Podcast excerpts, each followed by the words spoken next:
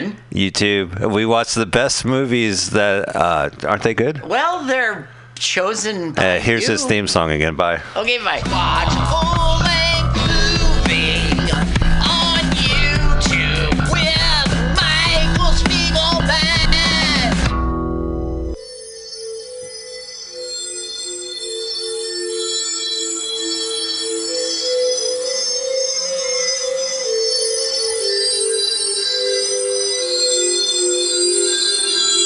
It's 2 o'clock. You know what that means, everybody. It's 2 o'clock here at Mutiny Radio. It's time for Some Call Me Tim.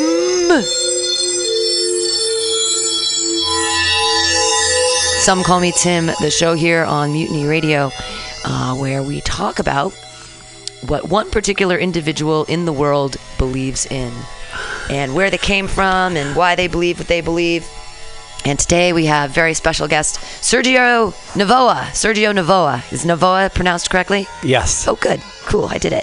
Some call me Tim. Can I call him Timmy? Yeah. Some call me Tim. The reason it's called that is from Monty Python and the Holy Grail, the movie from the 70s. And they're all on this search for this, the Holy Grail, which is like this, you know, mythical religious item. And then it turns out to all be a joke. The Wizard of Oz. Sort of, yeah. Who is the man? Is there a man behind the curtain? Is Jesus the man behind the curtain? Is it a glory hole if it's a curtain? Or if it's...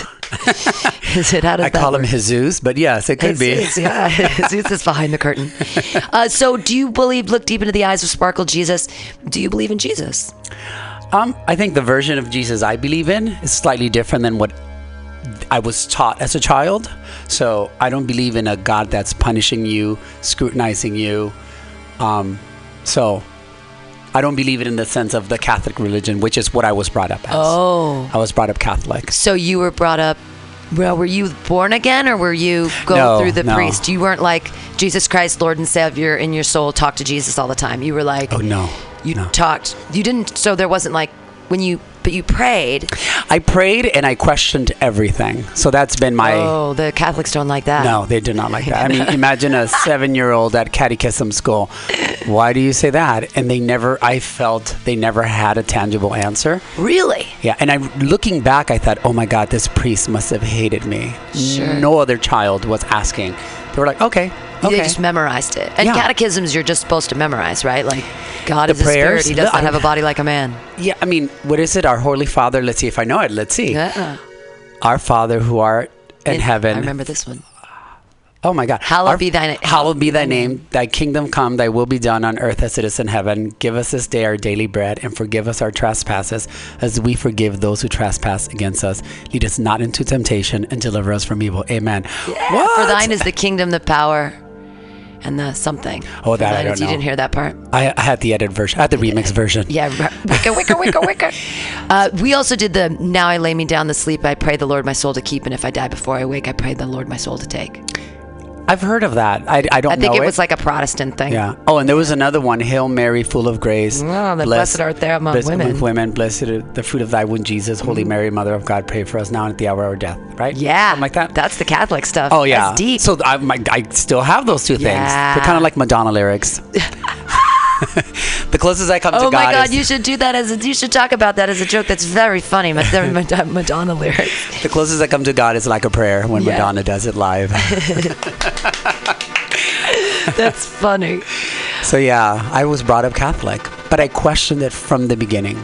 Like did you get slapped in the face? Oh, I got reprimanded constantly, but I also questioned it because the people I would see at church who were constantly the goody-goodies, as soon as they were out of church, they were such awful people. Mm. And I just remember as a little boy thinking, that doesn't make any sense. Like they throw rocks at birds or something. Yeah, they were just evil. They were the bad person in the neighborhood who reported everyone, who wasn't friendly, who wasn't helpful. And I just thought, that doesn't make any sense.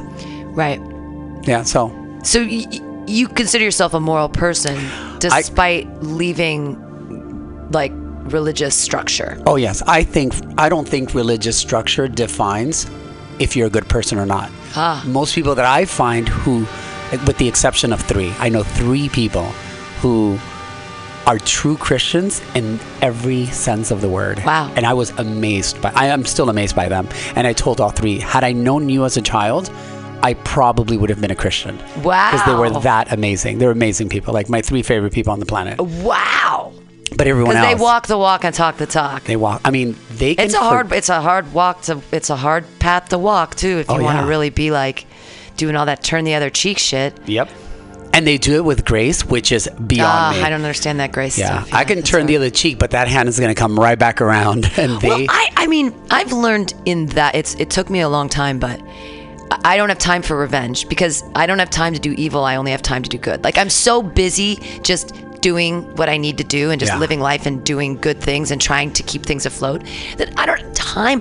Like if I've been wronged by a person, it's like, oh well. Yeah. Like I've sort of learned how to let that go and not fester and not put any energy into it because there's only so much energy. Why would I put it into something where I can't get anything positive out of it? Completely agree. I think as I've gotten older, I'm aware of that.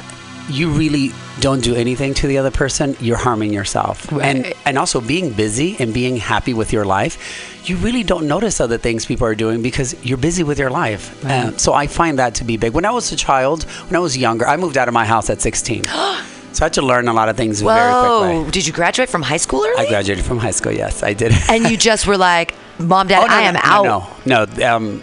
Abusive family, drug, alcohol, and just mental, physical, emotional abuse. And at 16, I had it. I was like, I'm done. But you put yourself together enough that you were able to graduate early, or did you just move out of the house? No, I finished. I started working the day after my 16th birthday. Wow.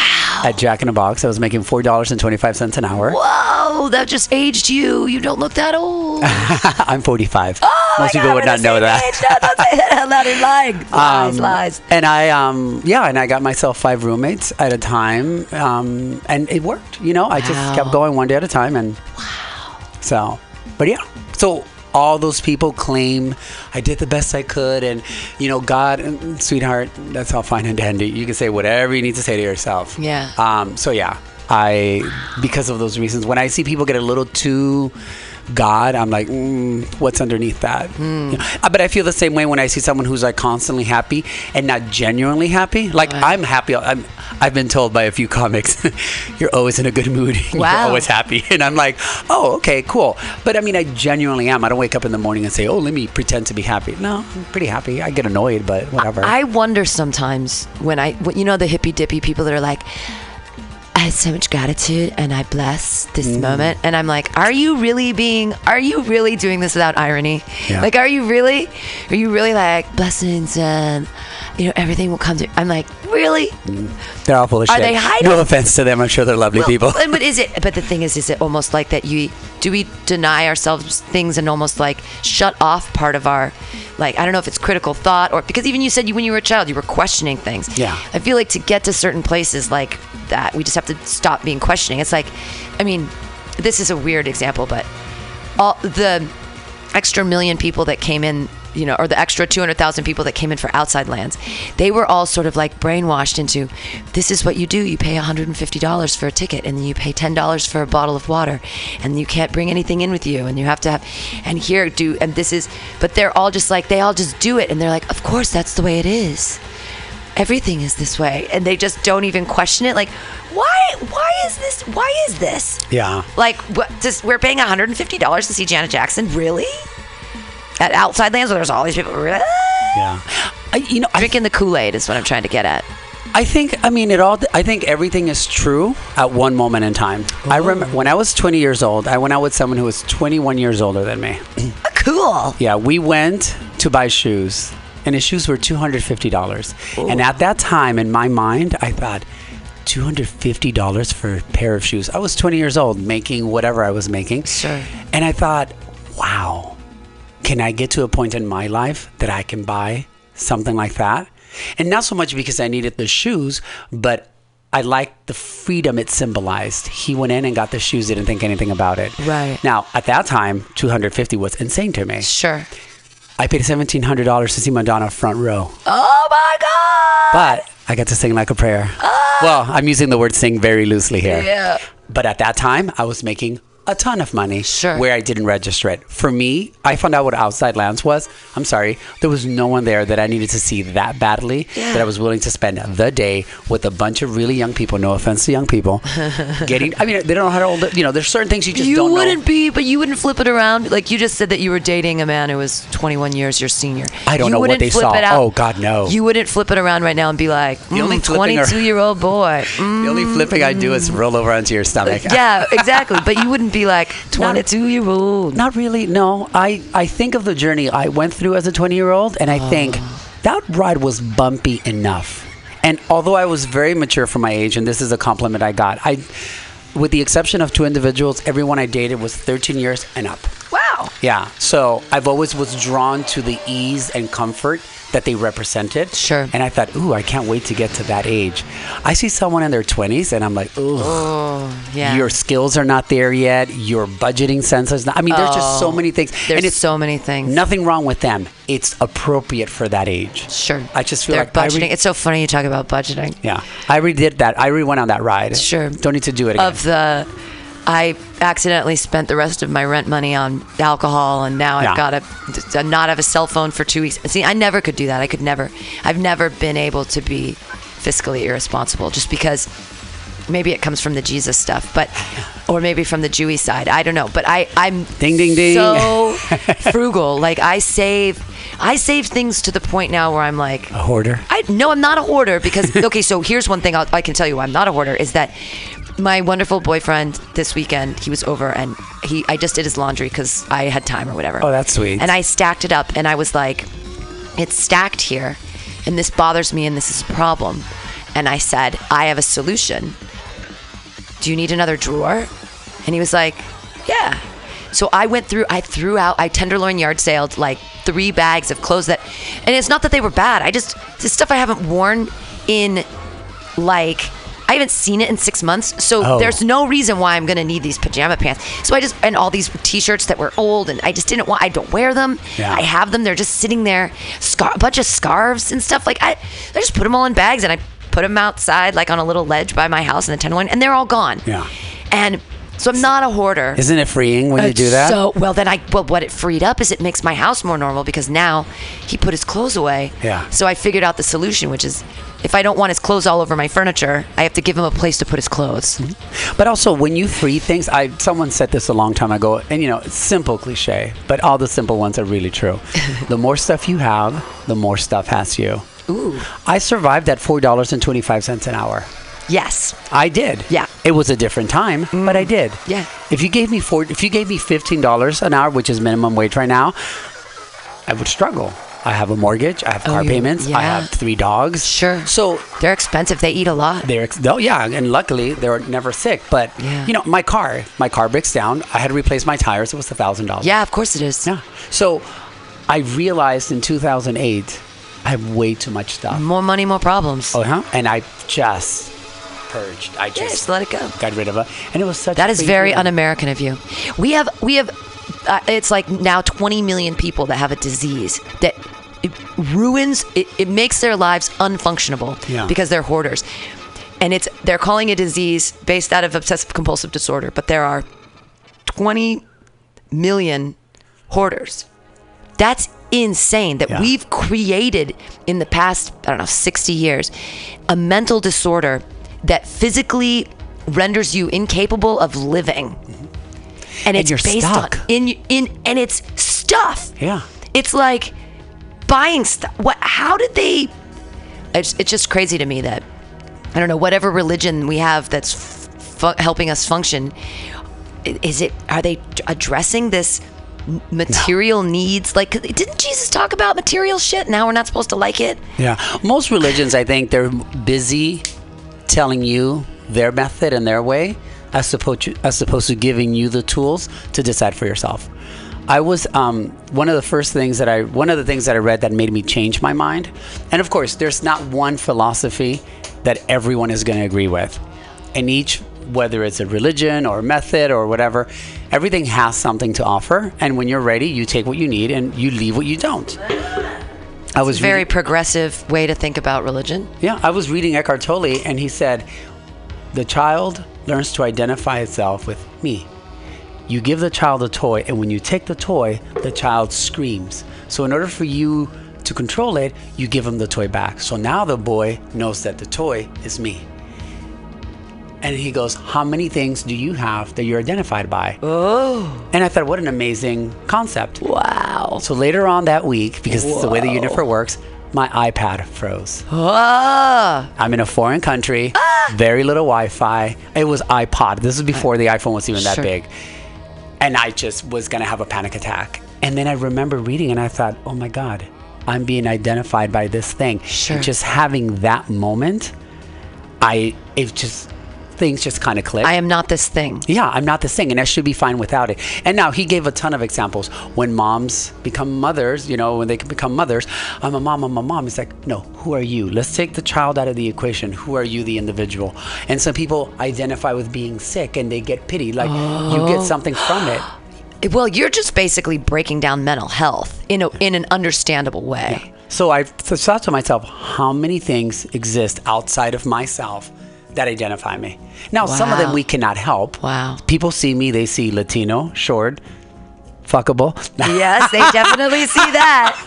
I saw you in the Costco. I was like, oh, Sergio looking good. Who's he with over there? He was a young man. Now you sound like my uncle.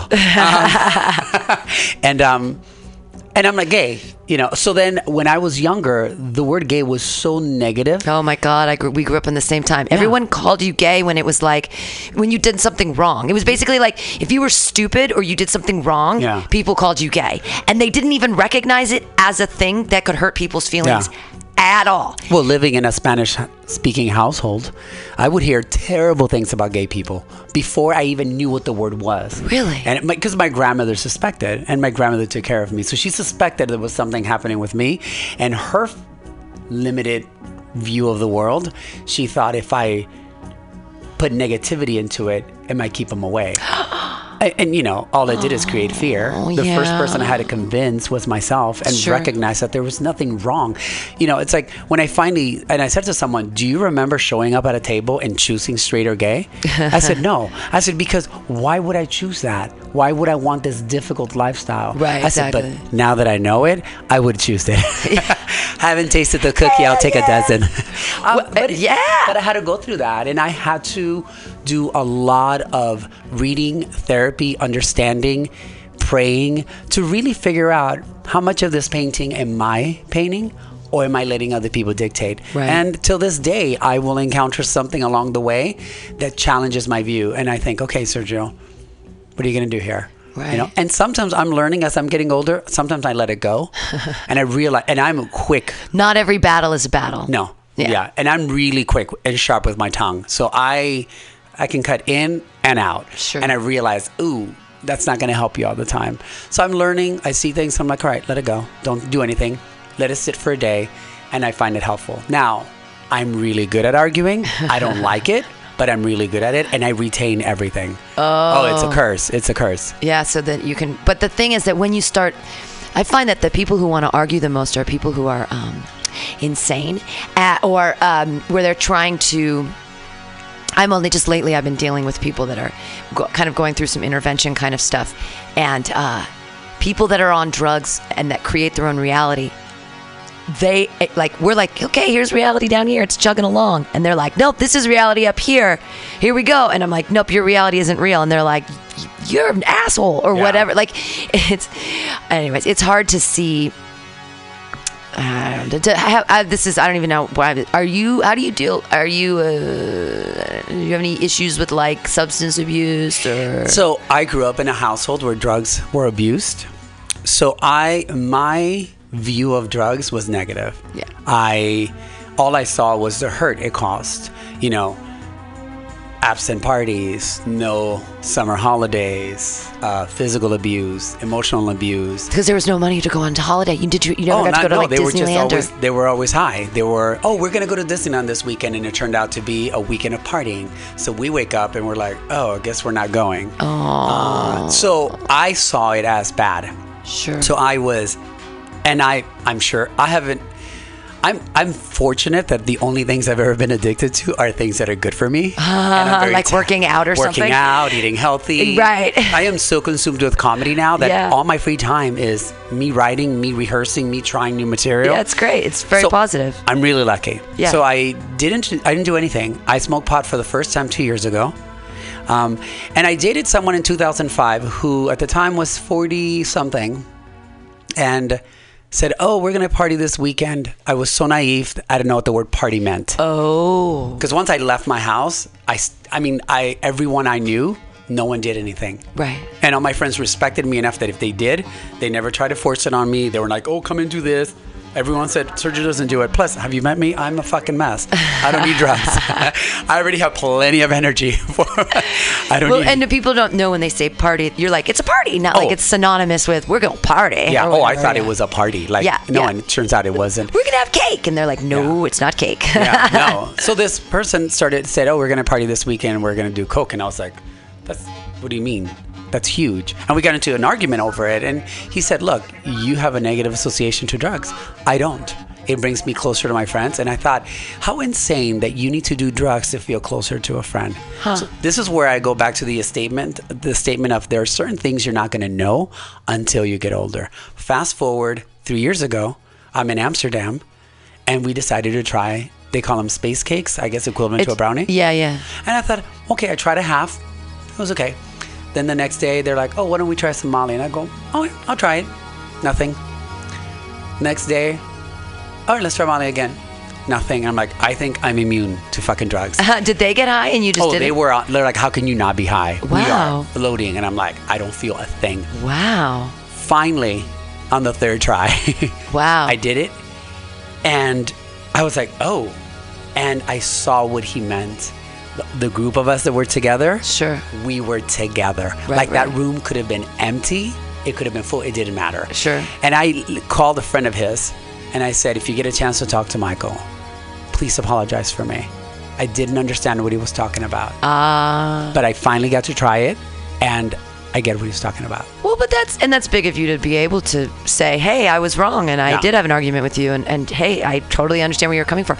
A lot of people don't go back and smooth over those. They just go, whatever. Oh, I've made plenty of phone calls apologizing for my narrow mind, my narrow point of view, my judgmental ways, whatever it was. Wow. I grew up in that house, so I knew that's the way to do it. And then I realized if I feel the need to have to correct you, that's not me helping you. That's my ego saying I'm superior. Ooh, you are so wise. You're like fucking woke as fuck on the mental health tip. So I just feel seriously, that's really, you're feeling all of the things that are these kinds of issues hang people up for years. Oh, yeah. There's an argument that happens and they just go, well, that relationship is broken. Yeah. I'm never going to mend it. I'm never. Oh, no.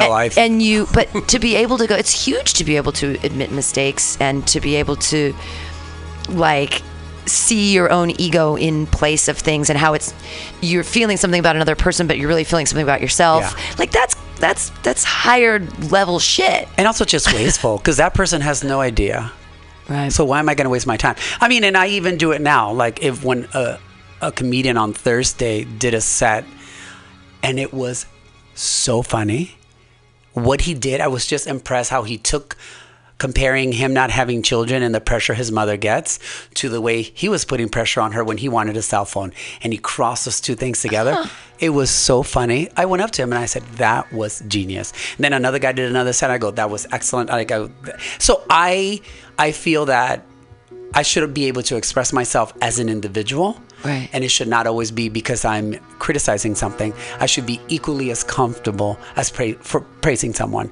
And, the comedy community is all new to me. So I'm seeing everything new and I'm like, ooh. And I've had a few comics that are like, yeah, you're new. You can tell you're so happy. Yeah. Which I find funny. You are super depressed. But I've always been like this. I ran into a woman a few years ago that I worked with when I was about 21 years old. And I was like, oh my God, have you been? It's been 20 some odd years. And she said, you're the same old Sergio, just happy to be alive. And I walked away and I thought, huh, that's interesting. That's what she sees. Now, I'm not saying I'm not that, but I thought, oh, that's good. That's what. Do you get depressed? Did you used to get depressed? Was it? Is this happy? Is this happiness? Does it come from a place of like, because you had intense sadness at some point and realized that it was, you know, you got yourself out of it? You've just always been. I think I've been ambitious. So the first rule so I grew up in a household where I was put down constantly. Like constantly. What would be the things? Like your room's not clean enough. Oh no, that would be mild. You didn't run fast enough. No, so, you didn't. My mom, because my mother had issues, other people took care of me, and those people did the best they could, and I learned a lot, and I developed my work ethic because of them, and the fact that that environment was so toxic, it was the fuel I needed to say, get the fuck out of here as soon as you can. Wow. So all those things kind of combined. But like, what would it be? You'd come home and they'd be like, so you exist, so you suck. Like what? So the woman who took care of me would say, your mother's a whore. Oh. And she left you because you're a dog. Why don't you die? Oh my God. So when you're 6 years old and you hear this every day. What is that lady's problem? You know, she was left with a child that wasn't hers. Her husband left her with 4 children. Oh my God. And then I come in. So there are 5 children. She has limited resources, living in a third world country as a woman. So I don't. What was your third world? Nicaragua. Oh, really? In the height of the war. Oh, what? Yeah. This is crazy. So your mom was a drug addict during the war? No. My mom was not present at the time. She had not moved present. To the States. She moved to the States, so she wasn't around. She left you in Nicaragua and moved to the States? Yeah. There are 6 of us, so each one of us has a story. Oh, my God. That just happens to be mine. But the woman, wow, as well-intentioned as she was, her inability to process her anger, she passed it on to other people, and she was hurtful. Because I realized as I got older, when you're a happy person, you don't purposely hurt other people, emotionally, physically, mentally, in any way. And, you know, I had to do a lot of work. I had to do a lot. So the Sergio you see now, 20 years ago, when I was 19 years old, I would love to take that Sergio and just give him a hug and just say, let it go. So when did you move over here?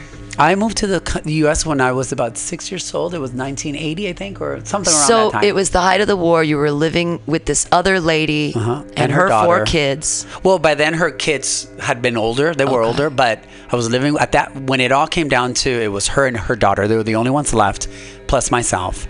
My mom sent for me. So Sandinistas everywhere. So she sent for you. She sent the money. LA, to live with her. Okay. All I've heard about her was negativity. Right. So all of a sudden I show up to this house in a new country, and all I've ever heard of this woman who is my mother is that she was a terrible person. Unfortunately for her, not having the tools, she reflected everything that they said. So I was feeling sorry that I left this family, that it's the family I knew, to go to this woman who was supposed to be the family I have, and they're both bad. So that created a lot of tension between my mother and I, because I cannot call her mom. I cannot say the words. Wow. And I cannot say it in Spanish. I can say it in English. I cannot say it to her in any language. And in Spanish, I cannot say mom. Wow. Like it just doesn't happen. No. When you came to the United States and you were 6 years old, what was the most amazing thing that you remember that you saw first? Like, what was the thing that made you go, what the fuck is this America place? The lights at night. The lights at night. Because when you're in Central America and you do not have any understanding of this, they send you postcards of the United States and you see the lights and you think it's just beautiful. So I remember driving in from San Diego or something and coming into LA and just seeing the lights and being like, wow. Because there's no electricity in Nicaragua? Not where we lived. Oh, wow. No. There was electricity, but it wasn't so massive. Sure. I mean, you go to Twin Peaks, you have a Christmas tree. Sure, yeah, Nicaragua, you don't have that. So that was one thing. Also, the house that I grew up in was probably the size of this room in Central America. Uh-huh. So I go to a 4-bedroom house in LA. Whoa. With a balcony. What? Yeah. And kitchen, dining room table. Yeah. You know, and my mom, I got her work ethic. I got her compassion for other people. She's way more charismatic than I am, and people love her. I'm not that likable, I have to admit. You're super like, you're being funny. But like my mom is like, people adore my mom. They just think she's wonderful. She's not a good mother. But again, I'm not judging any of them. I have no resentment. My mother witnessed her mother be murdered. Oh my God. Yeah, at a young age. I cannot imagine what that does to a person. Oof. The only thing I hold anyone responsible for, and that's to date, be honest with yourself. Yeah. Look at what you're doing. I am not a perfect person. I mess up all the time. Yeah. But I know my intentions are always good. And when I'm off my rails and I'm off the track and I think, all right, Sergio, what's going on? What is this about? And I got to look, you know, someone gave me this analogy once.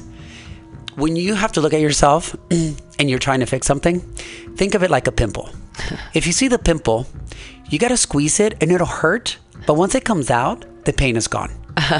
Yeah. So I look in the mirror and I feel like you got to work on that. You got to figure out what that's about.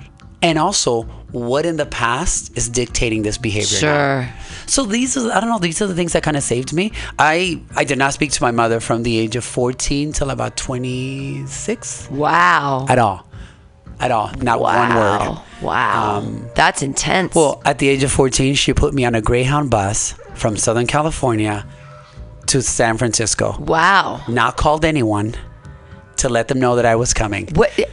You know what Greyhound was in 1988? Yeah, oh my God, gross. 7th and Market. Oh my God. That's not pretty now. Wow. In 1988, it was even worse. So I'm on a bus with a bunch of strangers. Yeah. And I was I was 14. I looked 11. Sure. I was this skinny. So scary. Skinny, and scrawny. Greyhound was the grossest way to travel because people with money just flew. And I was not street smart at all.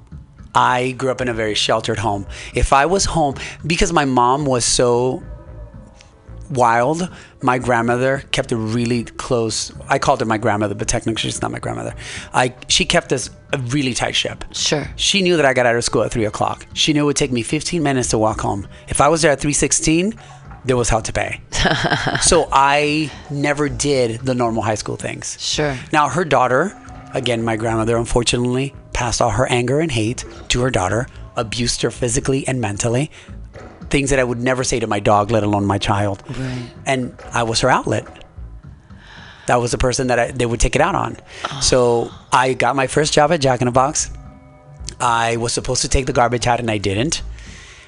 She took all my clothes that I bought with my money to go back to school, cut them up, threw them in the garbage, put the garbage in my closet. But why be so mean?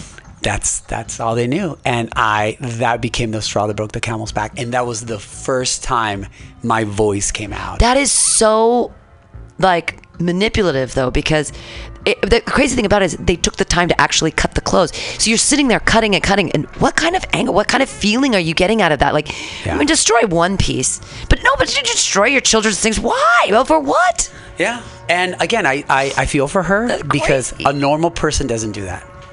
A loving person doesn't do that. And now at the time, I did not have the words to articulate that. Now I can look and I say, you are so broken that you felt that this was the way you should treat another person. Right. I was a child, yeah. Let me tell you. I was not savvy. I did not have the street smarts. So why the bus? Like she was like, I can't take care of you anymore. You're going to San Francisco. Put you on a bus. So she was upset because so in Central America, my grandmother had a lot of money. So we grew up with maids. So my mom, that's all she knew. So we had a live-in maid in our house in LA. Oh, wow. So she said, can you please go get the maid? So I cannot call her mom. I cannot say those words in Spanish. And we only spoke Spanish in the house. Oh. So I go to the maid and I say, the missus wants you. I cannot say those words. Sure, I would need to be hypnotized. That's so funny. So she goes to my mom and says, why doesn't he call you mom? And my mom was like, what do you mean? So then the maid comes back and asks me what I don't call her mom. And I told her, I was like, well, because of this. And she told my mom. And my mom was, and I could only imagine as a mother to have heard that your son says these things and not call. I'm sure it's hurtful. I'm sure she did not feel good. Unfortunately, she did not take the time to realize I contributed to that. Right. I abandoned him. I've neglected him. He doesn't know who his father is. I've never given him a birthday present, a Christmas present, a hug, tucked him into bed. These are the things that you need to do in order for me to have a bond. Right, you know? Sure. So my mom was... But she was incredulous. She was like, oh, I can't believe it. How dare you? Right. And in my mom's version of being a mother, providing for you is showing affection. Yeah. Of course, you don't know that when you're 5 years old, 6 years old. Right. You want mommy. You want, you know. Sure. So she was really upset. I'm sending you back to the woman who took care of me.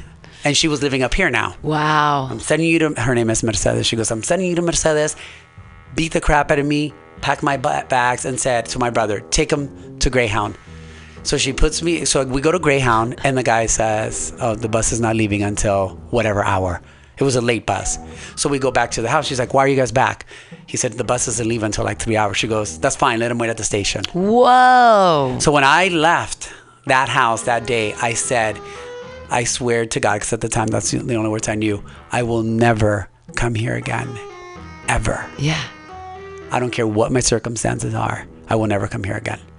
And that was that. And I never looked back. Wow. And so then when you were 16, you moved out of the other house. And then I moved out of that house because, again, I would get hit with a broomstick. Oh. And I would have bruises on my forearm from blocking. Sure. She would take the belt, dip it in the toilet, get it wet. Oh, that hurts. And hit me with the leather belt. Wow. Not to mention the physical abuse. I mean, the emotional abuse. Sure. Of just things that I would never say. Yeah. Never say to someone. And then at 16, you're like, I can do it on my own. And you're fine. I didn't think I could do it on my own. I just said enough. Yeah. And I left and I cried the entire night. Yeah. And I said, what am I going to do? Yeah. I'm 16 years old. And it was a Friday night, I think. And I called a friend of mine and she knew because I would tell her. And then her parents picked me up and I stayed with them. Oh, that's nice. Uh-huh. And then they helped me find a roommate. And I lived 2 blocks away from my grandmother. Oh, that's funny. She lived on South Van Ness between 20th and 21st. And I lived on the corner of 19th and South Van Ness. Wow. Shortly after 19th and South Van Ness, that's a great, I love that. It's right across the street from Bender's. I love that. I love that place. Right, literally there. Wow. And then shortly thereafter, the 1989 earthquake hits. Oh, wow. Which was my first real earthquake. And, sure. You know, but I just kept going forward. I just thought, I'm going to go forward. I'll figure it out. Yeah. I'll figure it out. I had no blueprint. I had nothing. I mean, I just did it. But one of the things that saved me, I was leaving high school and I saw a guy get jumped by 2 guys. Oof. And I thought, oh my God, what would I ever do if I got into a fight? Just wondered, like, what would I ever do? I took the same bus to school every day. I'm on the bus. We stop at a red light at Cortland and Mission. And I kind of look to my left and there's a karate school. And I go, huh, maybe I'll try karate.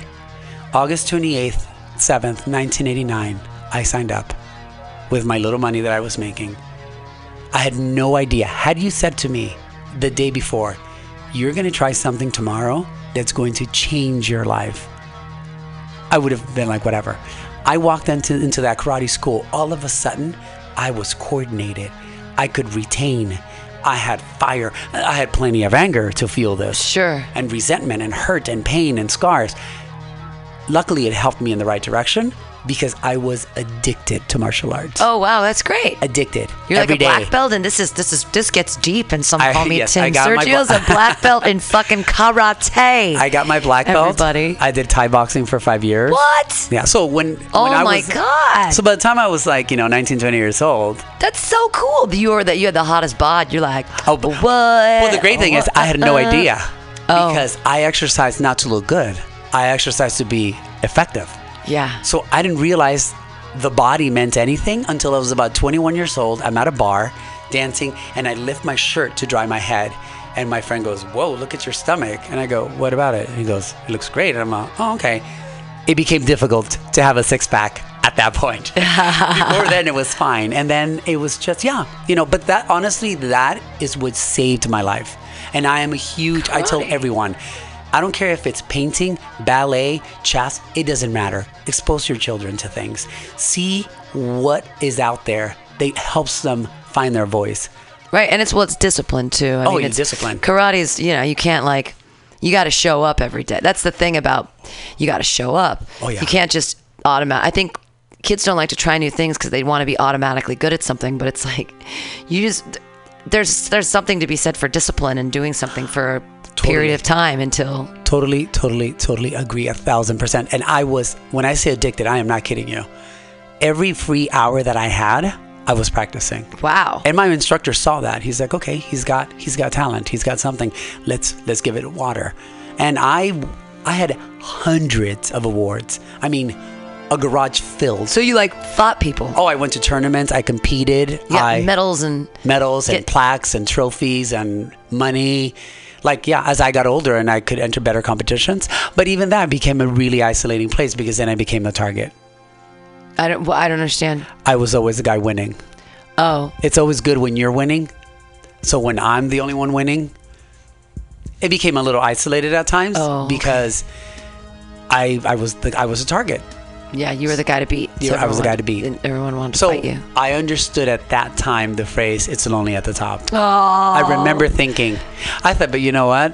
It's fine because I have a good view from here. But it was tough. And you don't necessarily, I mean, I guess you want to be, if karate is your entire life, you do want to be friends with some people. I mean, unless you, we'll switch gears on this.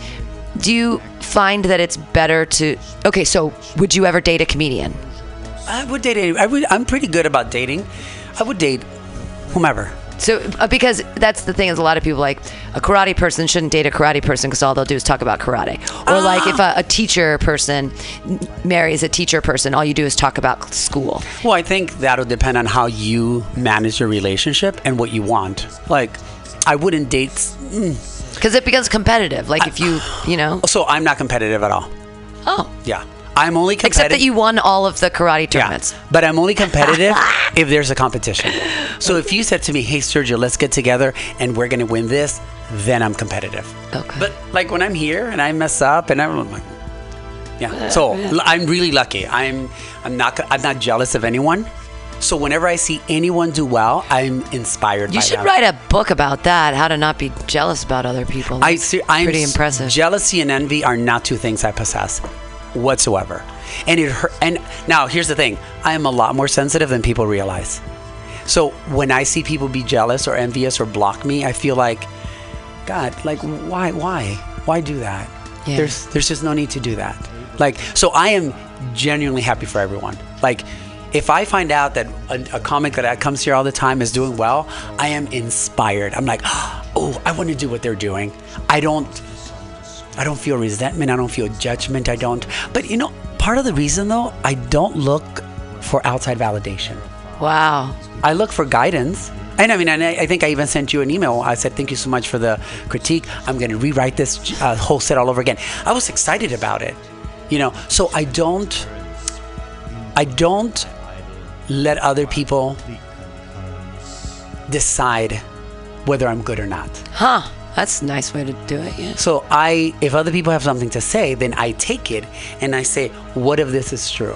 Yeah. And if it's not, then it's gone. Literally goes in one ear, not the other. Sure. Now, I get criticized. Someone's like, oh, he's too gay or he's too short or he's too intense. I'm like, you know what? I am all those things. Well, and how can you be too short? But I'm too short. But, well, I mean, you know, I have a high requirement myself, so I understand that critique. I mean, but it's something you can't. I mean, there's nothing you can do about it. It's like, yeah, it's the same thing of, I don't know. And it goes back to, if I feel the need to have to categorize someone else, that's my ego talking. Mm.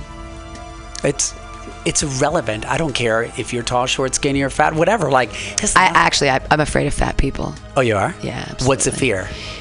That I used to be a trainer, so that could be me someday, or that I'm afraid of it because it, for me, it sort of symbolizes the opposite of discipline. Gotcha. It's like, it's this. You have a great little body, by the way. Oh, thank you. I mean, I saw you at OMG, I haven't seen you up on stage often, but I saw you at OMG and I was like, what? You're hiding under all that. I'm not fat, but no, you're not. And I'm not. And that's not that I'm afraid of being fat. But when I was like, so I was on the bus and I was being very judgmental of a woman, and I was like, wow, her pants are really tight. But then, how do they make them like that to like sort of come out and then up in this weird way? And I was just sort of like, like looking at her, and I was like, God, she just really, it looks like she's uncomfortable. Like, it looked like she had like 70 extra pounds on her that she just didn't, it just wasn't helping her, you know, like wasn't, and I just like was, and I was trying not to stare at her. I was like on the, I don't know if, I think it was on the BART actually, I remember. Yeah. And I'm just like scared because I'm like, how does that happen that, like, because I have a little bit of a front butt just because I'm aging and I don't do any sit-ups anymore and all I do is walk. So I could look better. But like even my little gut I've got, I'm like, can that, you don't just wake up and then you've got like, that you're in this other body, or is that how it happens? Like it's, is it a slippery slope where you just eat a bear claw every day and then all of a sudden? Well, it's a few things. Well, from your side, one question I would ask, why am I wasting this energy thinking about a woman who I don't know, who knows nothing about me? Why am I giving this thought? That'd be one question. That's a good question. And the second question is, what happened to her that she ended up there? And the only reason I asked that, I was a trainer, and I started training a woman significantly overweight. Not I've had a fun weekend. I've had a fun few years. Right. And I was talking to her, and I was like, oh, so you know what, blah, blah, blah. And it turns out when she was in junior high, some guy tried to molest her, abuse her. And she said, let me get bigger. If I'm bigger, they won't hurt me. Sure. So in her case, that fear of being abused by a man made her become an obese woman. Interesting. And I thought to myself, this is way deeper than I can't control what I eat. Right. But you're also right in the sense that if you are not paying attention to your behavior, you will do self-destructive things. We all do. Yeah. But to what degree? So I know plenty of people who are interested in losing weight, yet their actions don't match. And I feel, well, you have a thing you have to check off the box here. You're either interested in losing weight or you're not. Right. But you cannot say you are and do these things. That doesn't match. Right. It's like why I'm quitting smoking. It's the same thing. I'm quitting. I'm not buying them. I'm not going to be around it. I'm not going to smoke. I had a conversation with someone about this yesterday. Mm. And I said, if you're not a smoker, smokers don't go to the grocery store, buy cigarettes, and go smoke outside. Yeah. So you do these things. So why don't you do yourself a favor, admit that you're a smoker, budget for that, and then we can move on. Right. I said, I've come to terms that you're a smoker. You should too. Right. The issue I have is that you say you're not a smoker. And my brain, there's this one thing my brain cannot understand. If you do A and you do B, right, yeah, danger. Right. Like my brain does not understand that. Yeah. So, and again, we're all self-destructive. None of us are perfect. You know, and the funny thing is, I mean, I used to binge and purge for many years because I had trouble with that kind of stuff. But now, if I'm going to eat ice cream, I only really want like 3 bites of ice cream, because any more than that, and it's like my face is cold and I can't really taste it anyway. And I'm like, am I really enjoying this? And am I eating it? Because like, what am I eating it for? Am I eating it just to eat it, or am I eating it because, you know? And anyway, so I'm not like obsessed about food, but I'm I think about what I put in my body and stuff like that. But also you're aware. I mean, yeah. And you're lucky that you can say 3 is enough. Some people don't have that. Right. So I don't know what it's like to be an addict, because I have not been addicted to things that are really hurtful to me. Did you make the fat lady skinny? I got her to lose a lot of weight, and I got her to run a half marathon. That's amazing. Yeah. That's incredible. Yeah. And what I learned from her... 12 miles? Christ. Yeah. 13 point something. Wow. What I learned from her is that not everyone who's overweight are overweight because they lack control. Oh. They're overweight for other reasons. Right. Because so that was helpful to me as a trainer. Yeah. Because I can read the book on how to get you skinny. But if I'm not dealing with the under layers of emotional baggage, I mean, I was really skinny as a child. So to this day, if I see myself in the wrong mirror, I'm like, oh my God, I'm skin and bones. And people are like, no, you're not. You're fucking fine. You're okay. You're not skinny. And then I'll see a little lump in my stomach. I'm like, oh my God, I'm a cow. I do not have body dysmorphia. Right. But I understand, like, oh, I see how this can go a little haywire. Got it. I mean, I knew a woman, extremely strong physically and everything. There was so much hurt inside, and that's what drove her actions, that I remember telling her, I said, go back and look. yeah, of what caused you to feel this way. And I say this because when I left my mother and I left my grandmother's house, I vowed that come hell or high water, I will never rely on these people ever again, no matter what. Yeah. I built a wall so strong to keep people out, and then I realized all of a sudden I was being kept in. Yeah. When you build walls, keep people out. I was like, wait a minute, I'm actually the one kept in. And not only that, you build your own prison. Yeah, not only that, it's like I was so hurt that when I viewed anyone, I viewed them through the lens of, what are you going to do to hurt me? Oh. So I felt in a way that people never saw me. They saw the Sergio that was seeing the world through this frosted glass. Sure. I can kind of make out what's there. Yeah. So when I was, how are you going to hurt me? Yeah. When I was, that's an awful way to think. Well, not but only it's, that. I mean, it happens. Yeah. It's, but not only that, I wasn't seeing them. Right. Because I was too busy in my head of what are they going to think? What are they going to do? Are they going to come? You know. So instead of me seeing the person for who they were and me presenting myself for who I am, I robbed us both of the experience. Well, you had, but you had trust issues. That's the whole thing. Is that if you grow up as a child and you can't trust the parental figures in your life, then how can you trust anybody? And that was a huge. When I discovered I had abandonment issues. Oh, and then you trust the wrong people. I mean, I all the time trust the wrong people, but they're really not the wrong people, because them doing bad things is not a reflection on you. You did what a normal human should do: walk into a situation, be open, and be willing. If they act like idiots and are abusive, they're not. Like I was, cheating hurts, but if someone cheats on me, I'm like, it's not a reflection on me. I wish you had the balls to say, I'm no longer happy. Right. I want to get out. Or to say, let's, I'm looking to sexually expand our relationship. Yeah. Are you cool with polyamory and all that stuff? I'm cool with everything that anyone does. Okay. I just have to figure out if it works for me. Right. Yeah. So when I go on dates, I do not tell someone what I'm looking for. You be yourself. I'll be myself. If I tell you I'm a square, you subconsciously are going to fit the square, but you're a circle. You're not going to fit a square. So I know better. And I don't call them dates. We're going to go hang out. Oh, that's nice. Because if we go on a date, then there's the pressure that we click or we don't click. Right. But if we're hanging out, and I like to do activities. I'll go bowling. I'll go miniature golfing. Sure. Let's go to a museum. That's I want to do something that takes away from, blah, blah, blah, yeah, blah, blah, blah, blah. That's blah. Just, yeah. Yeah.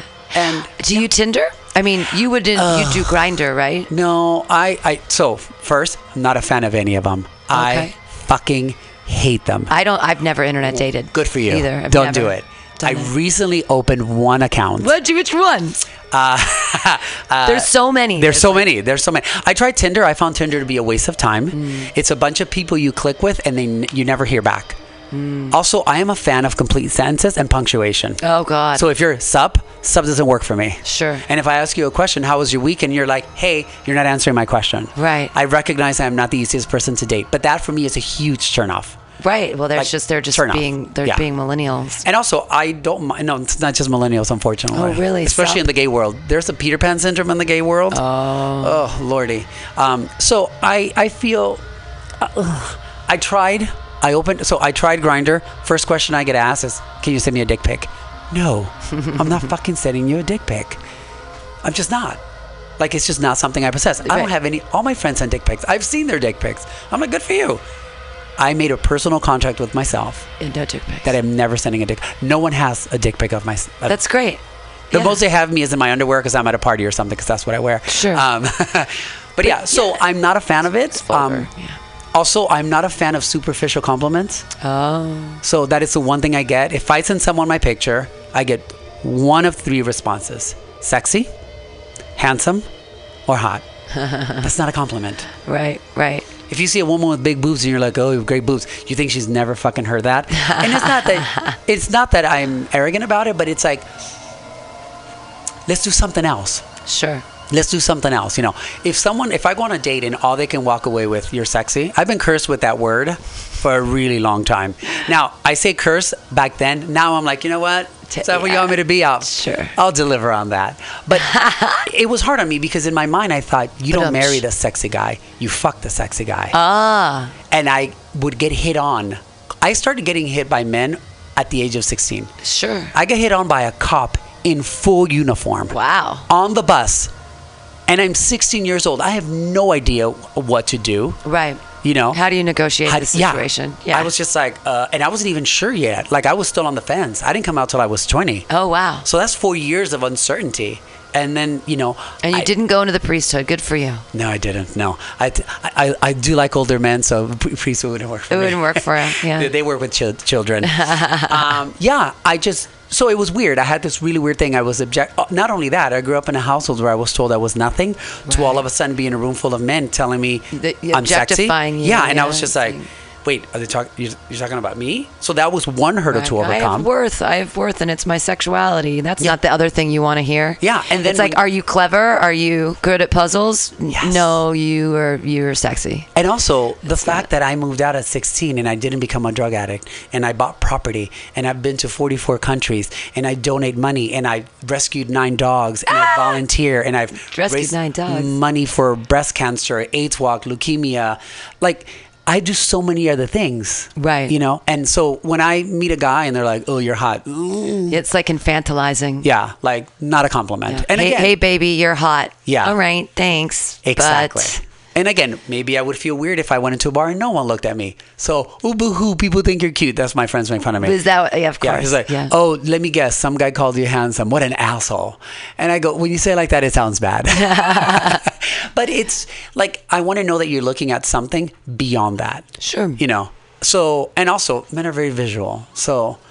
Quickly, a guy will say things to me, and I'm like, "Holy shit! Does this line work for you? Like, have you done this on other people? Does this line work for you? What's your success rate with this line? Like, because that doesn't work on me. And that just makes them more interested, actually. And then they're like, "Oh my god, hard to get." A lot of men are attracted to the fact that they see me as unattainable, and then once I am there. They lose interest. Interesting. It's really interesting. So the more aloof I am, they're like, and I understand the no internet dating. I think it's I downloaded one app and I tried to meet, and the success rate of that, I think I'm at 10%. Oh, okay. Yeah, because they want to meet right away, and it's for sex. Mm. And I mean, if you want it for that, yeah. I guess. And again, there's nothing wrong with that. I'm a man, and if you catch me at the right time. I would be totally open to it. But I'm picky about my shoes, and they only go on my feet. So to be with another person, I'm like, you want to do what? I'm not sure that I want to do all that. So I wish I could be like these gay men who just like, yeah. Now, have I gotten a blowjob at a bar? Yes, many times. Have I made out with someone? Yeah. But in order for me to actually do things with someone, so many things needs. I'm like a Rubik's Cube. Sure. Yeah. So I tried it. I mean, someone sent me a message today. It's like, oh, what are you up to? I said, oh, I'm on my way to do this thing. And oh, what are you up to? Oh, I'm working from home. I said, how's that going? He goes, oh, I'm really horny. And again, nothing wrong with that. And I was like, well, you know, I'm busy right now. And also, are you the horny that I want, or are you the horny that you want? Oh. Because not everything is on the table. Sure. Yeah, and it turns out we were both looking for the same thing. So I'm like, yep, then it's not going to work. It's not going to work. Yeah. So there is that. We'll see. I'm so busy. I have a small business. I have 3 dogs. Is it personal training, your small business? What is it? Healthy food. Oh my gosh. Is that carrot juice? Carrot, orange, and ginger. So it's cold pressed juices, green smoothies, salads. Wow. Very healthy eating. So that consumes.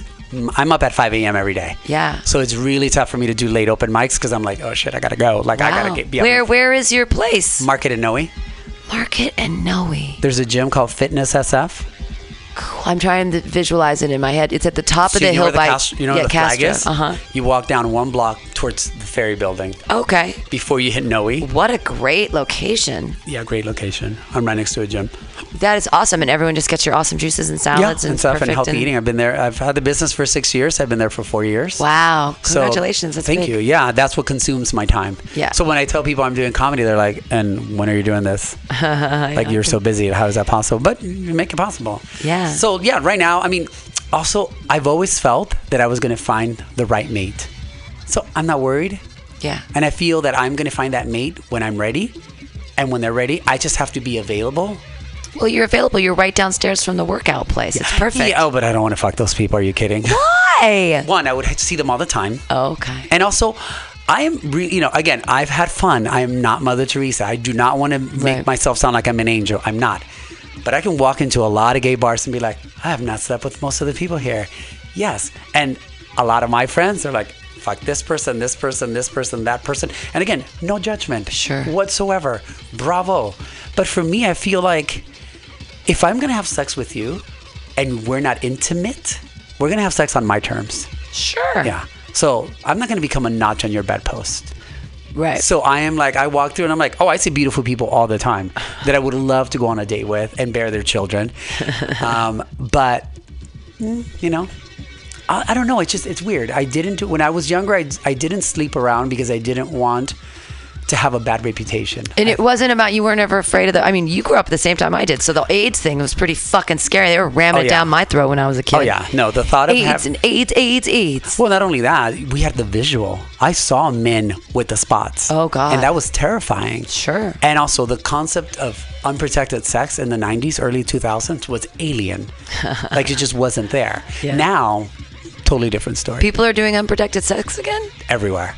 Because there's a pill you can take that stops the spread of HIV. Amazing. So it's called PrEP. So that, and again, to whatever argument you have and you hold to be 100% true, there's an equally opposing argument that is also true. This PrEP thing, I've seen it on the bus. I've seen the ads. And I was judgmental about it when I first heard it. But one guy said, my entire life, I've worried about sex.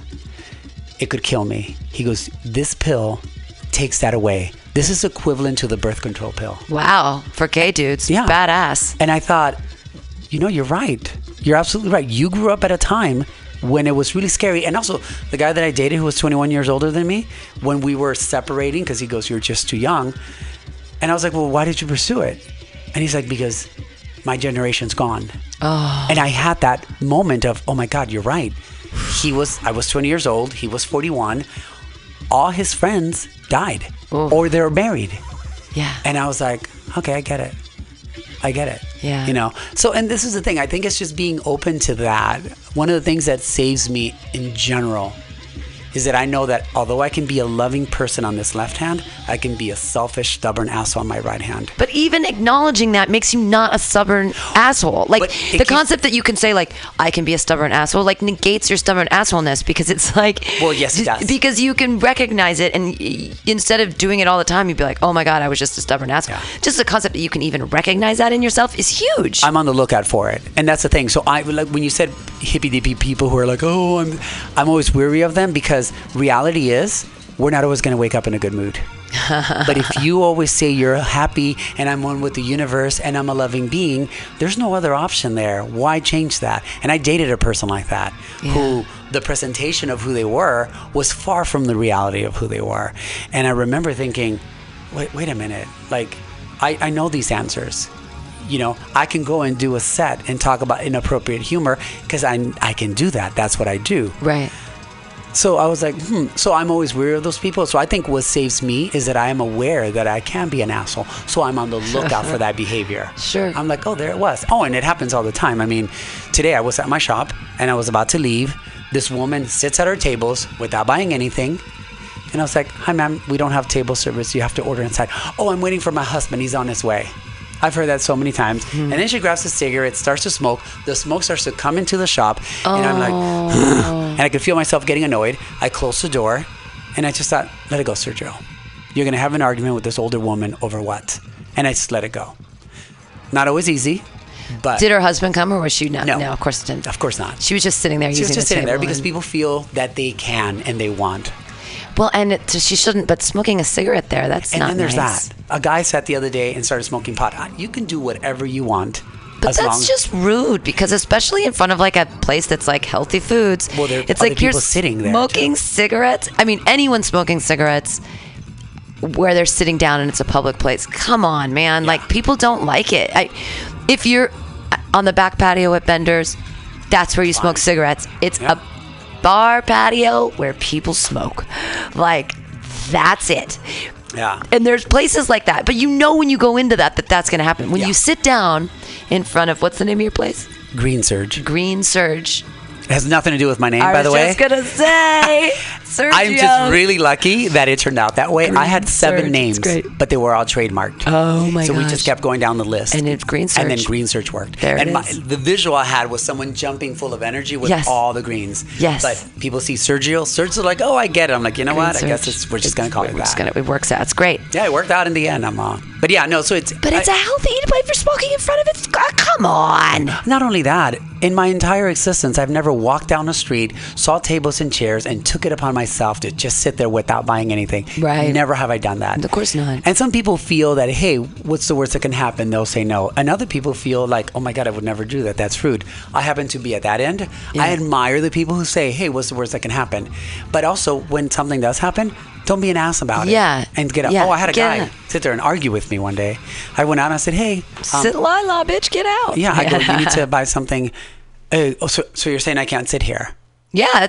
You're like, that's what I'm saying. It's I go, well, no, you could sit here. I go, you just have to buy something. Yeah. Well, what if I don't buy something? Well, we have the tables for our customers. So what do you want me to do? He says.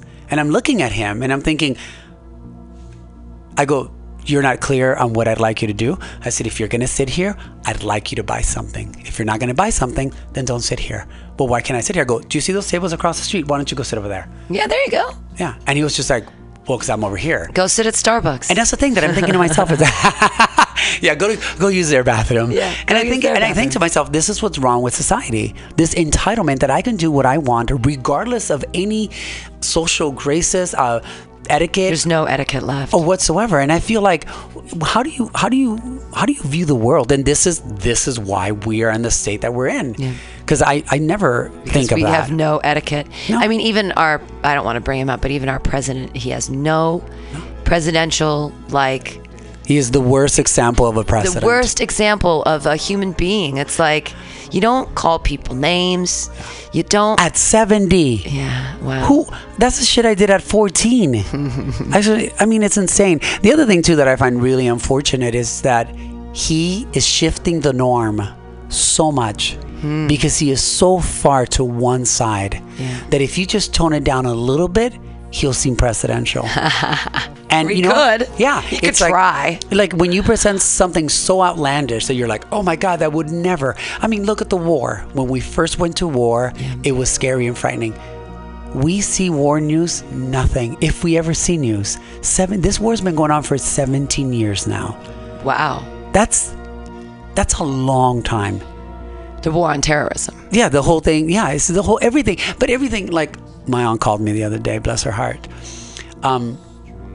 Central America, Nicaragua is having some issues right now. People are protesting the president. She called me all upset and anxious and giving me names. And I'm like, I go, Auntie, I don't know who these people are. Yeah. I said, no offense, but what's going on?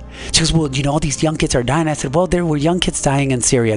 Were you this passionate about it then? And I didn't mean to be disrespectful, but I'm like, there are people dying all the time. There are women suffering constantly. There are people being abused, raped. Well, you name all of it.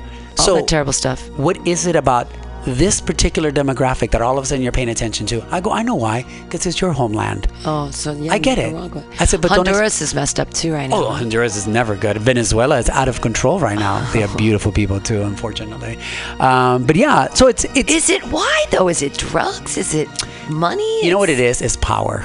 People, men in particular, but power is a very toxic thing. Money, power, that need, it's out of control. It's out of control. And I think that's honestly one of the biggest problems we have. And again, that's the ego. Because if I'm existing happily, what is it? When a flower is in bloom, it's not concerned that the next flower is in bloom. It's just in bloom. Right. And that's the thing. It's like, just be in bloom. But if you're concerned about the flower next to you blooming faster than you, you're not in bloom. Right. You're distracted. Exactly. And I think that's what it is. It's like we get so caught up on criticizing what other people do other than being constructive. There is such a thing as constructive criticism. Then why, what is it that I had to stare at the fat lady and think for such a long time about? What is it? I mean, well, not only that, I would go back even before that because you said when you were younger, you had issues with food and I would start there. Okay. Because what was it somewhere in your life as a child, as a teenager, that you saw something that dictated how you should feel about yourself? Right. Because when you think of it in those terms, you take it away from yourself because it's really not you. You saw something along the way that said, you need to be careful with this. Now, my grandmother was extremely unhealthy, extremely fat, and on every medication under the sun. Oh. That was huge motivation for me never to end up like that. Right. I know what that life looks like. So that was a motivator for me, but it had nothing to do with me criticizing her. I just remember thinking, Sergio, pay attention. You don't want to do that thing with the Monday, Tuesday, Wednesday where you have the little pill things and God, you have to take your pills and put them in the things, and there's so many of them. I don't take pills either. I don't take anything. I always tell my niece, I go, everything starts somewhere. So, you know, and my grandma in this case, again, she was left by a man to go with another woman, 4 children. Wow, yeah. In Central America where the men are the provider. So she had to find a way to provide for her children. Yeah. That has to hurt. Sure. And she coped with it, maybe by eating. Who knows? Huh. You know. So yeah, but what I end up doing, and I do this all the time, I'm not gonna lie, I look back and I feel like, where did that come from, Sergio? Sure. What triggered that? Where did the triggering word even come from? All of a sudden, everybody's like, I'm triggered. Yeah, like what happened? In like 2014.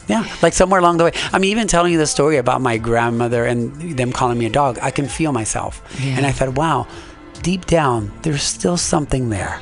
Because I could feel my body react. Yeah. And I always tell my nieces, I try to empower my nieces as much as I can. And I always say to them, listen to yourself. What do you want? Listen, there are so many things that tell you what direction you need to go. Shut it out and just listen to yourself. And this is one thing where I feel really lucky. I do what I want to do. Yeah, that's great. I ask for guidance. I know that I don't know everything. I know that I'm not the source of it all. But I'm like a computer. I scan and I think, oh, got it. Boom, boom, boom, boom, boom. And then I just walk away. So I always tell them, I'm like, know what you want, take what you need, and discard the rest. Yeah. I mean, do you know how many times I've heard people tell me I'm never going to be anything? Told you? Yeah. The number of times I've heard people say that to me. I would have never left my house. When I put up my website for fitness, people felt the need to share that they didn't like my picture. I don't like that picture of you. I was like, okay. And I always think, wow, I love how ballsy that person can be. Like, I admire it on some level that you thought that you were so important and that your opinion was so the end all be all that you had to share it with me. Interesting. Why did you leave? We got to wrap it up soon, but why did you leave the physical training biz? I opened my business. Oh, so you just were like, this was led to the food business, to the Green Surge. Had you told me 6 years ago that I was going to have a food business, I would have said you're crazy because I could barely hold a knife. Had you told me 20 years ago, hey, you're going to be a trainer for 18 years, I would have been like, the fat kiss passed me up in relay race in junior high. You're nuts. Wow. Yeah. And had you told me 6 months ago you're going to be doing stand-up comedy, would have never thought it. So I believe that you have to be aware of everything that's going on. And if you're paying attention, it'll take you where you need to go. If you're not paying attention, you're going to keep repeating it because the universe is saying, hey, dumbass, wake up. And then it starts with a little ding. And then that ding is going to keep getting louder and louder. You know, I remember I was in a relationship and I looked at someone and I thought, I've never noticed anyone before. Why am I noticing someone now? And then I went from noticing to wanting to read the menu. And I was like, well, what if we just have an appetizer? You know? And then that's when I realized, I was like, wait a minute. This bell is going to keep getting louder. Sure. So I think if we pay attention as human beings, like, yeah. I'm not saying I believe in reincarnation, but I feel that we are on this planet and our job is to consume as much as we can. And when we come back, that new version of us is operating here. instead of operating here. Sure. Yeah. On a different, on a higher plane. On a much higher plane. Because we're understanding. So, yeah, I know so many people who date asshole after asshole after asshole. And I'm like, sweetheart. Yeah. Do you see it? Why don't you see it? They have you in common. Yeah. You know? Like, what's up? Yeah, exactly. Like, the only thing they have in common is you. That's so funny. Yeah. The only thing they all have in common. And I'm not excluding myself. I dated people. I wouldn't say they were bad for me. I had not learned the lesson, so I kept dating them until I finally learned the lesson. Sure. And I was like, oh, got it. There you go. Yeah. Damn it, I would have saved myself so many headaches. Like Maya Angelou says. But sometimes we like the headaches. Yeah. When somebody, like Maya Angelou says, when someone shows you who they are the first time, believe them. Oh, I know. I got to tell that to my friend later today. Yeah. Don't wait until they show you. Don't wait until times. They don't. Yeah. Once they, it's like, shoe me once, shame on you. Shoe me twice. Well, you ain't got no shoes. Yeah. No, it's not. Did you say shoe me? Shoe me. Shoe me. Shoe there you me go. Once. That's cute. Old. I have a joke on that right now. I say, I'm not falling for just a tip again. First time, shame on you. Fifth time, I'm kind of liking it now. I kind of like it just a tip. Sergio Novoa, amazing story.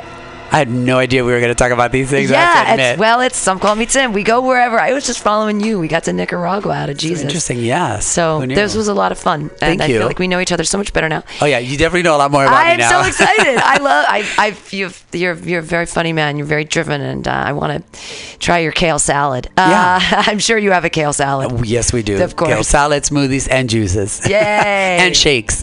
And smoothies are the best. Yeah. Lots of sugar, though. No added sugar? Or just no added fruit, sugar. All natural ingredients, no preservatives. Everything is made individually, no mass production. Everything is measured out and weighed out. So there's, we're not just... You have the machine where you put the carrots in and it turns into carrot juice. And it turns into, we have a few of those machines. They're quite expensive too. The only thing about cold press juicing is such a long process. Mm. If I'm moving really fast, it'll take me 10 minutes to make you a juice. Wow. That's how long cold press takes. What's the difference, before we finish? Why don't you just put it in the zoom and go... So that's regular juicing, there's nothing wrong with that. But cold press juicing, what happens is you get all the ingredients, it'll kind of masticate them and crush them into, it looks like a pile of mush. Mm-hmm. So then you take that, you wrap it into a sheet, and then you put it in the machine, and the machine presses it. So it extracts all the juice. Right. It takes much longer. When you use the blade heats up. Right. And heat kills the enzymes in the juice. Oh, so you lose vitamins and minerals. You lose vitamins. You lose the essential things of the juice, and you don't get nearly as much product. Huh. So, but the downfall is how long it takes. Right. Yeah. So I want to buy a new machine. It's $12,000. Oh my God! To have that machine. Wow. Yeah. It's $12,000, which I do not have at the moment. Yeah, the overhead for that kind of stuff, that's crazy. It's huge. Yeah. It's huge. I didn't understand why people were charging $10 for a juice, and I thought that was insane. Right. Like, who are you people that are paying $10 for juice? Then I went to make the juice, and I'm like, okay, got it. I understand. Yeah. And what you pay as a customer is you pay for the convenience. Sure. If you want to make a juice, you have to go to Whole Foods. You buy your ingredients. Right. You go home. You got to wash them. You got to cut them. Then you get your juicer out. You make your juice. Hopefully, you make a good recipe. Most people do not. Then you got to clean that up.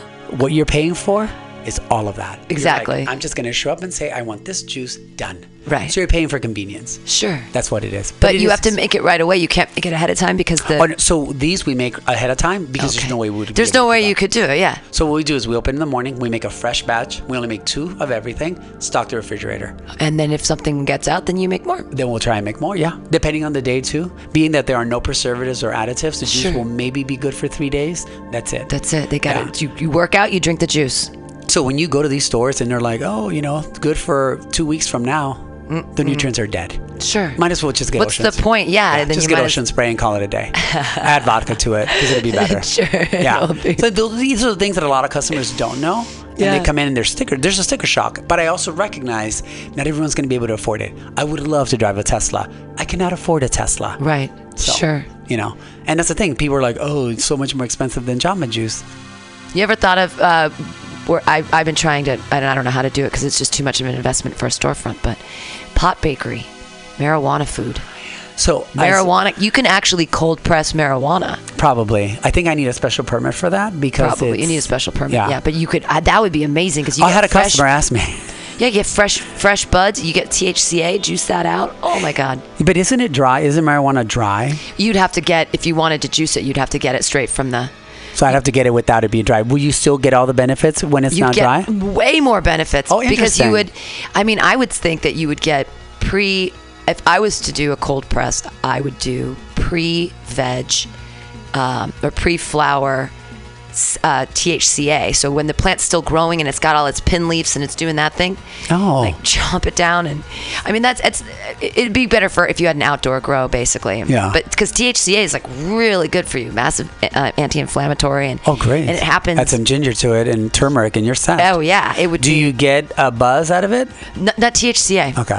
It's just there's 52 active cannabinoids that they've discovered out of the hundreds that exist in the plant. And some of them don't get you high. Not all of them are psychoactive. Okay. Because, I mean, I know very little about pot. I've smoked very few. And, I mean, you smoked few of the pots.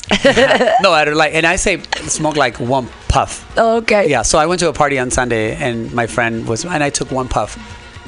I was buzzed for about 5 hours. Wow. And they were laughing because they're like, I wish I could get that buzz from one. And also, I know because the enzymes are all in your body because of the juice. Yeah. And it's like one. Your body's like, zing, I'm awake. One cocktail and I'm good. Yeah. Like, it took me an hour to drink a cocktail. You should. I mean, now that's an idea. If you sold your juice to places to do mixology at they don't want to pay that much. It'd be so hoity-toity and awesome though, like a cucumber. Oh yeah. Oh, I approached the bar. There's a watermelon recipe that I have, and there's a blood orange recipe that I have. Watermelon, cucumber, lime, and strawberry. Oh wow. We have it. It's called Watermelon Delight. That sounds amazing. It's watermelon, strawberry, lime. Nice. It's so yummy. Yeah, no, it's if we can add alcohol to some of my juices, I'd be an alcoholic. It is delicious. Yeah. It is delicious. But yeah, I'm pretty good at regulating. Like, I have a rule right now not to drink when I do comedy at all. That's really good for you. So I get a soda, and I don't drink soda, so I have to find something to get. Yeah, water, sparkle water. Yeah. Well, I don't know if I'm a comedian with a drinking problem or a drinker with a comedy problem. Like, I can't figure it out anymore. It's funny because when I did my first gig at Bar Fluxus, and people were like, oh, let's get a drink. I go, not till after I perform. So that's impressive of you. So I'm good with boundaries. But it's really good because sometimes there's a lot of, especially new comics, it'll be difficult for them because they drink whenever they go up. And so then they think, well, I can't go up sober. Yeah. I have to have a drink. And then it sort of changes the mindset of like, oh, God, I have to drink. And there are some comedians I know who have gotten so blackout drunk and had big shows and just pissed all over them because they were so wasted. Yeah. And that's somewhere that I don't ever want to be. No, I never want to be. I don't want to be known. And I also want to know what went wrong so I can prevent it. So I can remember what went wrong. Because I'm instantly funny with the cocktail. If we met at a bar and I have a cocktail, I am a hoot and a holler. I will talk to everyone at that bar. I will introduce you to everyone. People pull their dicks out. It's out of control. Do you know how many times I've had guys pull their dicks out in bars? And women show boobs. I mean, we were at a bar, and I was with a friend of mine. I won't mention her name, but we were at a friend, and we met a guy from Iceland. And I said, we'll call her Lisa. I go, this is Lisa. She's single. I go, but you better know how to eat pussy, otherwise she's not going to put up with it. And she was like, oh my God, I can't believe you said that. I go, well, it's true. She's like, well, you're right. And I go, and unless you have a really nice dick and you know how to use it. He pulled out his dick. So he's like, oh, I do. I said, prove it. Lo and behold, this guy whips out his dick. Are you allowed to do that in a gay bar? You can just whip out your dick? You're not allowed to whip out your dick. This wasn't a gay bar. It's just a gay bar. It's just me. They just whip their dicks out walking down the street. You're like on the bus. There's like, did you want to see my dick? Seriously, you know how many times I've gotten guys to whip their dicks out, women to show their boobs. It's amazing. Wow. I need to use it for good. But yeah, you should. You're like a brouhaha over there. But when I'm at a bar, if we're at a bar and we have some cocktails, that Sergio is not the Sergio you see here. Wow. It is a totally fun, uninhibited. Now, I do have a rule. I never whip out my stuff in public. Yeah, ever. Yeah. Like you said, no, you have no dick to pick. Yeah, no. I will wear a leaf. One year I was Adam for Halloween. I took leaves, tied them up with a rope. And that was my costume. There you go. Yeah, but no dick pic. No one has a dick. No. And if they do have it, it's other people's dicks that I send. Sneaky. Yeah. So, yeah. This has been a lot of fun. Sergio Novoa, I've had a really good time. We're going to listen to some commercials, and then the rest of Some Call Me Tim. It's going to be the coolest show I was at last night.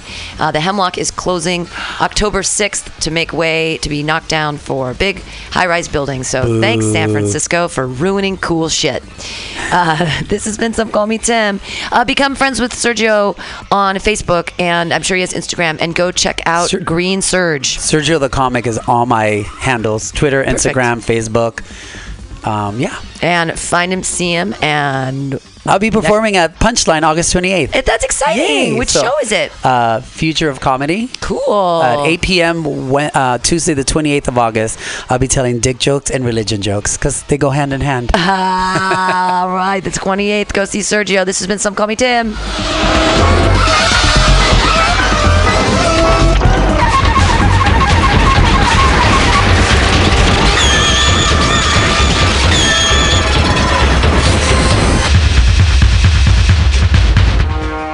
Are you tired of swimming through a sea of podcasts?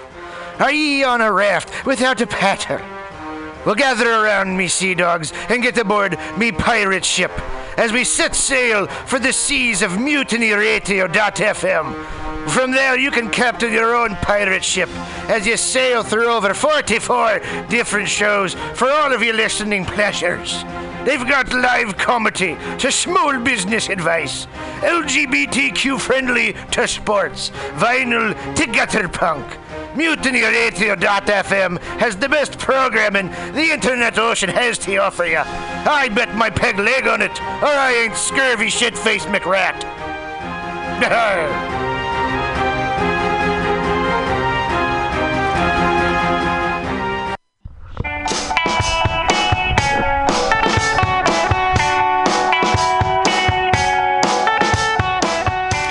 Summertime, and we're ready to groove in the Mission for the 6th Annual Noise Pop Block Party. It's free Saturday, August 18th from noon to 6 p.m. with bands Empress of, Jeff Rosenstock, The Marias, The She's, Small Crush, The Total Betties, and more.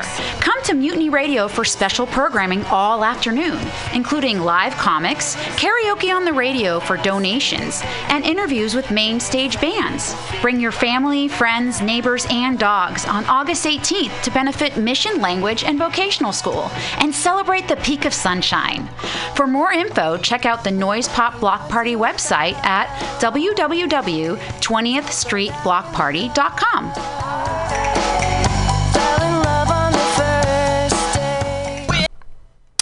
Hey, Mutineers, Stolowitz here. Have you ever listened to Labor and Love on Saturday mornings, 10 to noon, with Bill Morgan? It's a really excellent show, one of my favorites here at the station. And it's all about service. It might be the devil, it might be the Lord, but we got to serve somebody. And Bill understands the virtue of service as the heart and soul of the labor movement better than a lot of people I know. And it's one of the reasons I love to listen to him. He breaks down socialism, democracy, protest history, workers' news, and the power of unions. Along with that, he serves up an excellent mix of jazz, Latin, gospel, hip-hop, and traditional folk ballads. Great stuff. Check it out. Labor and Love is every Saturday, 10 a.m. to 12 p.m. Serve somebody. With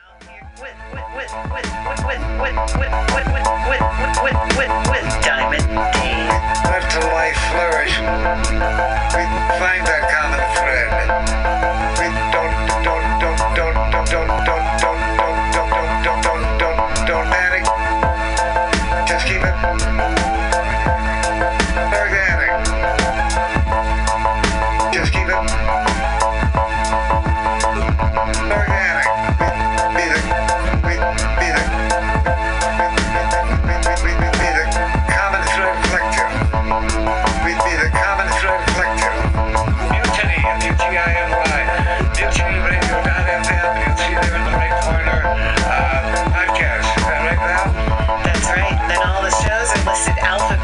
So you can just scroll down and you'll find Common Thread Collective. You can also get the Common Thread Collective and Women's Magazine for free on iTunes. Unfortunately, the only weird part is because there's so many comedy shows at this station, we're actually under the free comedy section.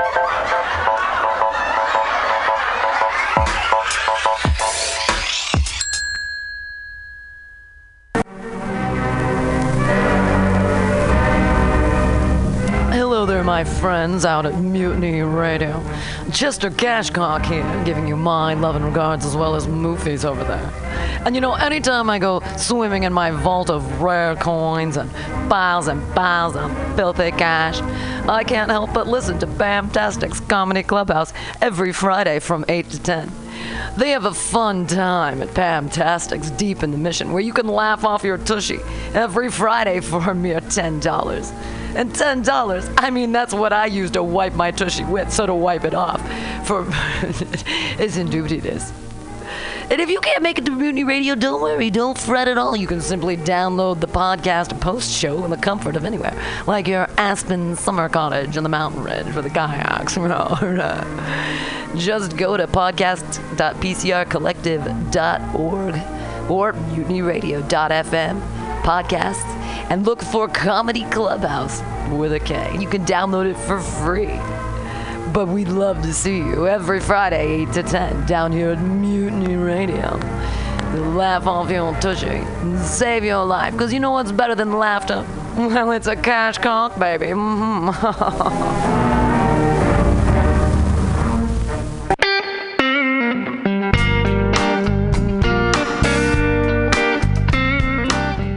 Hey guys, how's it going? Pretty great, I'm sure.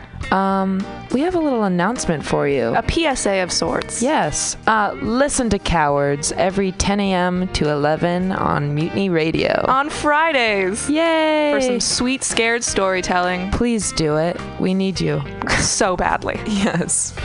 Okay. Goodbye. Goodbye. And all the kissing is kissing. What is flat black plastic? What could it be? It's exactly what you think it is. Flat black plastic. Hey everybody, we're at the Hemlock. The Hemlock's about to close, which is very, very sad for a lot of people because a lot of fans have been here. I've seen some of my favorite bands. Because they're not bland. Floating Goat, Buffalo Tooth, some of my favorite bands in San Francisco I've seen here. And tonight we get to listen to Asada Messiah, which is one of my favorite bands. They're very, very funny and very, very awesome and very, very metal. So we're going to be listening to them tonight here as the Hemlock closes, which we're very sad about. Jonathan, do you feel sad about the Hemlock closing? I hate the Hemlock that is closing. It's so stupid. Why? Why? What's going to be here? Like a yoga studio? All right, we'll be right back with Asada Messiah. I'm very excited. Are you tired of swimming through a sea of podcasts? Are ye on a raft without a paddle? Well, gather around me, sea dogs, and get aboard me pirate ship as we set sail for the seas of MutinyRadio.fm. From there, you can captain your own pirate ship as you sail through over 44 different shows for all of your listening pleasures. They've got live comedy to small business advice, LGBTQ-friendly to sports, vinyl to gutter punk. MutinyRadio.fm has the best programming the internet ocean has to offer you. I bet my peg leg on it, or I ain't scurvy shit-faced McRat.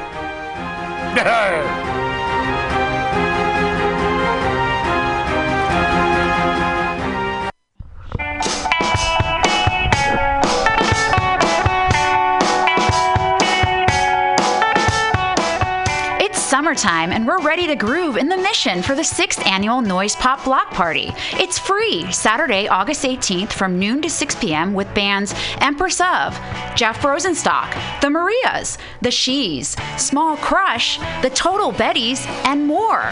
Come to Mutiny Radio for special programming all afternoon, including live comics, karaoke on the radio for donations, and interviews with main stage bands. Bring your family, friends, neighbors, and dogs on August 18th to benefit Mission Language and Vocational School and celebrate the peak of sunshine. For more info, check out the Noise Pop Block Party website at www.20thstreetblockparty.com.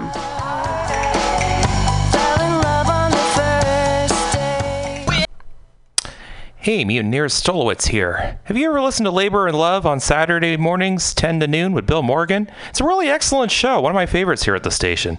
And it's all about service. It might be the devil, it might be the Lord, but we got to serve somebody. And Bill understands the virtue of service as the heart and soul of the labor movement better than a lot of people I know. And it's one of the reasons I love to listen to him. He breaks down socialism, democracy, protest history, workers' news, and the power of unions. Along with that, he serves up an excellent mix of jazz, Latin, gospel, hip-hop, and traditional folk ballads. Great stuff. Check it out. Labor and Love is every Saturday, 10 a.m. to 12 p.m. Serve somebody. With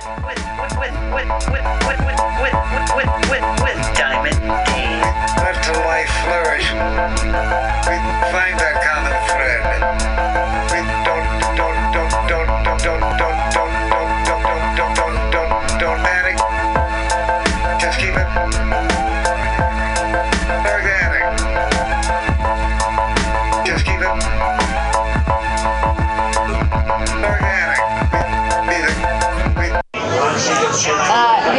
We're here at the Hemlock. The Hemlock's gonna close, but right now we're buying Asada Messiah gear, which is very important because they are very metal. Yeah, carne asada is delicious, and Asada Messiah is even better for your ear holes because you can talk to your 33-year-old friend Jesus as much as you want and eat beef. And your life will be complete. And we're going to buy some shirts. We're going to listen to them tonight. I'm very excited about it. Hopefully we'll get some people to talk about what the Hemlock means, or if they're all sad-faced about it ending, or if they're okay or whatever. But, like, this is our great back room, and they've been doing bands forever, and it's super awesome, and it's super sad that it's not going to be happening very much longer. So come out to the Hemlock as long as you can. We're going to be recording tonight. And you can hear the throngs of people being excited about Asada Messiah. Thank you so much. Oh, yeah. Oh, dude. Asada Messiah here. I would actually like to ask some people what they feel about the closing of Hemlock.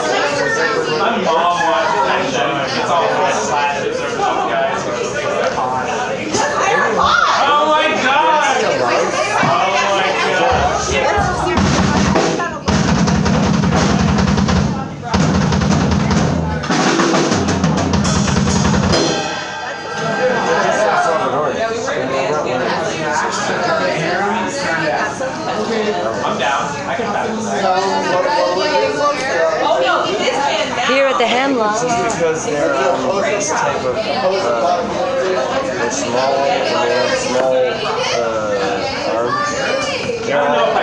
just strict. What about this?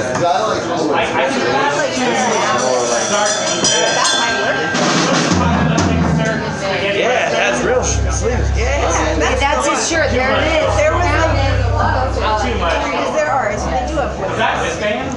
They do. That's what we're I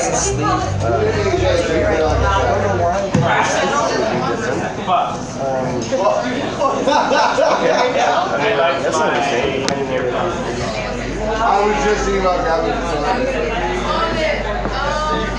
Can I ask you what you think about the closing of the Hemlock? Dude, it really sucks because, again, it's another one of San Francisco kind of like local staples that's going out because of, I mean, and I'm not throwing shade because I do love the tech industry because, like, Uber is fucking awesome and Grubhub is fucking awesome, but it's kind of has to do with just consumerism. The fact that living somewhere is a commodity in the city and it's just highly monetized. And places like this just can't generate the amount of profit that a apartment complex can. It bums me out. So all the people that are coming to the apartment complexes, so they're just bereft of art? Like, what do? They just listen to, like, Britney Spears and call it a day? Like, they just don't understand awesome bands like Asada Messiah. They just don't even understand what it means to go out and hear live music or whatever. And, and it's wrong of me to be shifting the blame on the people who are going to be living in those apartment complexes because it's not their fault. They're just trying to work. They're just trying to make a living. But the people who own the land, those are the real fucks, because they don't give a fuck. They don't give a fuck about the community of the city. They don't give a fuck about staples like the Hemlock. All they give a fuck about is making money. And who owns the land? Because like 250 years ago, it was the Indians. So whose land was it? How did they get the money? How did they take the land? I mean, who did it? Where can I get? Okay. Yeah, man. Philosophy ended, band started. Yo, everybody give it up for Morrissey's cock. Yay! Big fat dick! Alright. Are you guys fucking ready? Hell yeah! Let's rock out in this bitch. You're gonna tear this building down. Let's help them tear it down right now. Hemlock Tavern, San Francisco. Give it up, please, for Asada Messiah.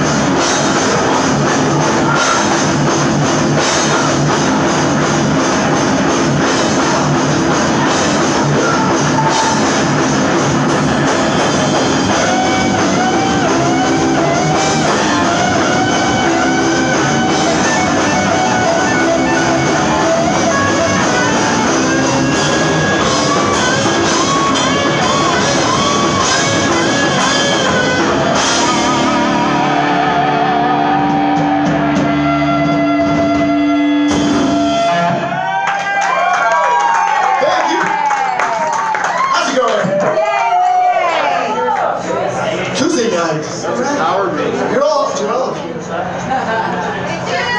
Awesome. Tuesday. It is Tuesday, right? All right. Turn the vocals up a little. Okay.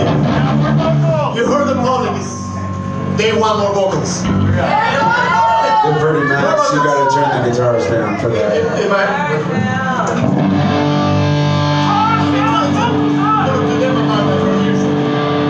It doesn't work. Sorry, that's harder than I did. That's all we can do. You're fucking closet. You have a standing on the head.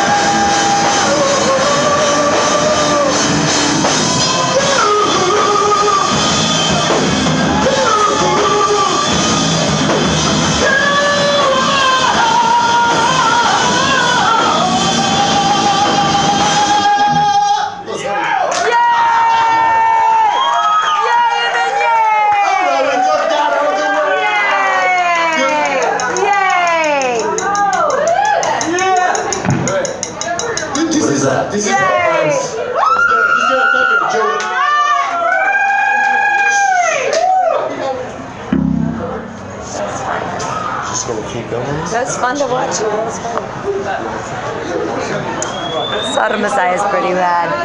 They're playing cool songs. We're all having fun at the Hemlock. Hemlock's gonna close. People are upset about that, of course, because